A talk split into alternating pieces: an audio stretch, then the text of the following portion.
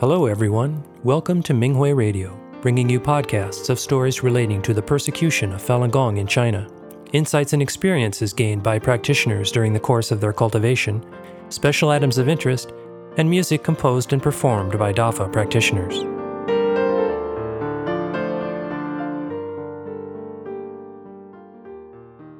In today's program, we bring you an experience sharing article from the 2022 Minghui Teams Fa conference entitled Improving in Cultivation After Correcting My Exercise Movements by a Falun Dafa practitioner outside of China. The article was published on the Minghui website on October 6, 2022. Greetings, Master. Greetings, fellow practitioners. Before writing this article, I had a dream that I submitted an application for something important, but one step had a problem, and the reviewer said some documentation was missing. I did not know what to do and was very worried. After waking up, I thought about the dream and wondered what it meant. Many of my dreams, especially those about exams or my omissions, are related to my cultivation. Since I had been debating whether to write this experience sharing article or not, this dream motivated me to go ahead and write it. Part 1 Correcting the Exercise Movements. In my local area, there is a tourist site, and several of us take turns coordinating the exercise demonstration and truth clarification activities there on weekends. One time it was my turn, and after the event ended, an auntie told me my exercise movements were incorrect. I thanked her, but because it was time to pack up, she did not correct my movements. About one or two weeks later, we were doing the exercises together before a group study. Several practitioners came up to me, one after another, to correct my movements.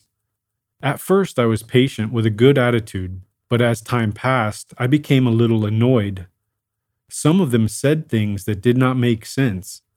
I looked around and found my movements were about the same as other practitioners, but I was still corrected by several of them. This continued into another local outdoor event, and I do not want to talk about the details here. I later talked with a practitioner about it, hoping he would be sympathetic, but he just asked me to look within. I was unconvinced, but looked inward anyway. Several weeks had passed since then, and I am now clearer on why this happened. I am the only practitioner in my family, so there are no opportunities for others to correct my movements at home. The only opportunity is during group exercises. In fact, it does not matter how others behave. As long as someone corrects my movements, helping me improve them, I should just accept it and thank that person. Part 2 being humble. Something else also happened while this exercise movement correction was happening. Over the past 20 plus years, I have lived in a number of places in the US and have always liked to discuss cultivation with other practitioners. I considered myself involved in important projects and even wrote articles of this kind, so I thought my sharing from time to time would help other practitioners. Starting several months ago, however, a practitioner kept telling me how poorly I had done in personal cultivation. He did that through emails, text messages, and other channels. He said that although I often told others to look within, I was the person who really needed to look inward. I was unconvinced and shared these thoughts with a practitioner. I was once again told to look within. So I did. Over the past few weeks, I have tried not to judge other practitioners or make comments about others. I have just examined myself and found a lot of problems. For example, I used to make remarks about this or that. Looking back, many of these comments were related to my ego and feeling that I had a better understanding of cultivation. But this is not how a practitioner should be.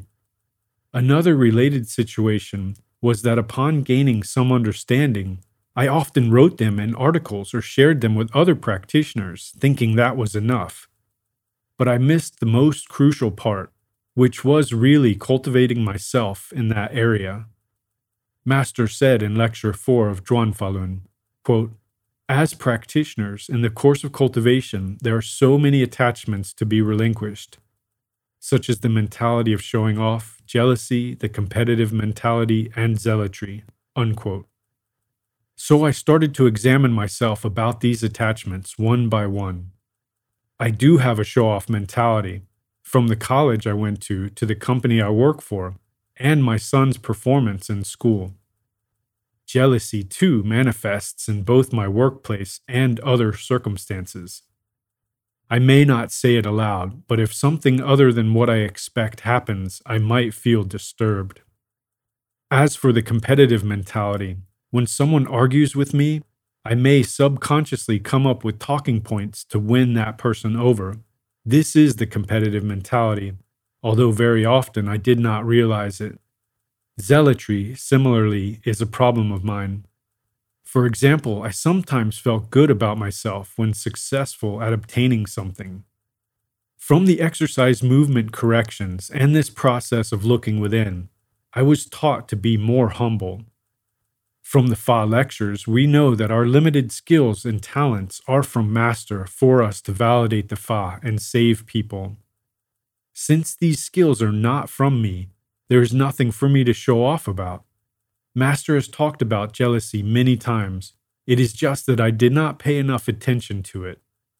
Here I want to thank Master for these incidents, both the exercise corrections and the feedback about my cultivation.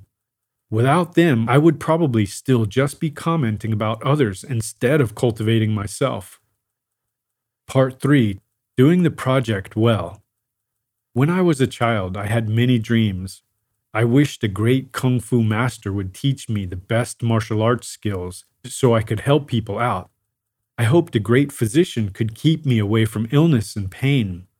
I dreamt that a great sage would explain the past, current, future, and everything about the world to me. Back then, I knew they were dreams and did not expect them to come true. Looking back now, I have found that all these dreams have come true with Dafa and Master. From our hearts, we know what is the most precious thing for people in this world. We know how to stay healthy, and we know where we came from and where we are headed to. These all make it a privilege to work on the Minghui project. I was often in tears while reading articles about how thrilled people were after recovering from fatal illnesses how broken families were brought back together, how hopeless teenagers became honest, trustworthy, and hardworking. That is why our work is so important. Many people out there are still suffering miserably and crying for help, but they do not know about DAFA. It is our mission to bring the information to them. The more articles we produce, the higher quality they are, the better chance people will get the message and be blessed. Part 4 Human Notions. Once, when carpooling to a group study, a practitioner said his Fa study was pretty good, but he was hoping his sending forth righteous thoughts and truth clarification could be equally good. After hearing him say that, I started to reflect on my situation. Relatively speaking, my sending forth righteous thoughts is rather poor. Over the years, I have tried to send forth righteous thoughts at least four times per day but the results were limited. Very often I dozed off. I recently tried to improve that, and I also tried to spend more time on Fa study and doing the exercises. The situation has become somewhat better, but I know there is still a gap, especially during the first five minutes of righteous thoughts. I noticed very often I just sat there quietly, although I was supposed to be actively cleansing my own dimensional field. Probably because of this gap, I recently experienced intense interference from thought karma. Looking back over the years, I knew it happened because, for quite a long time, my personal cultivation was lacking. Very often, I used projects as an excuse to neglect my personal cultivation. But the reality is that doing projects cannot replace solid Fa study, sending forth righteous thoughts, and doing the exercises. At critical moments when Dafa needs us the most, the gaps in my cultivation could surface and cause problems.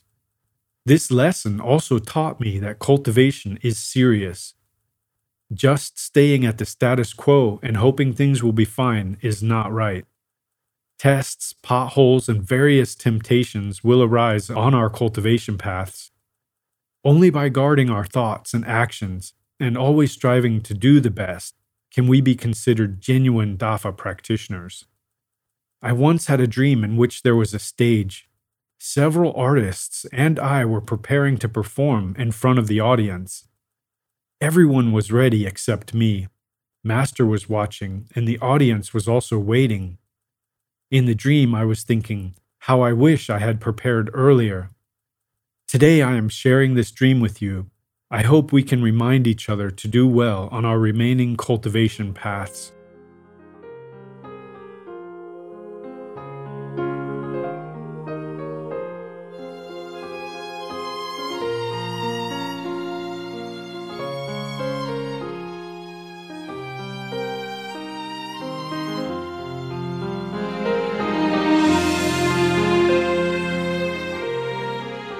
Thank you for listening to the Minghui Radio podcast. For more information, including news about the persecution of Falun Gong practitioners in China and experience sharing stories by practitioners around the world, please visit our website at en.minghui.org.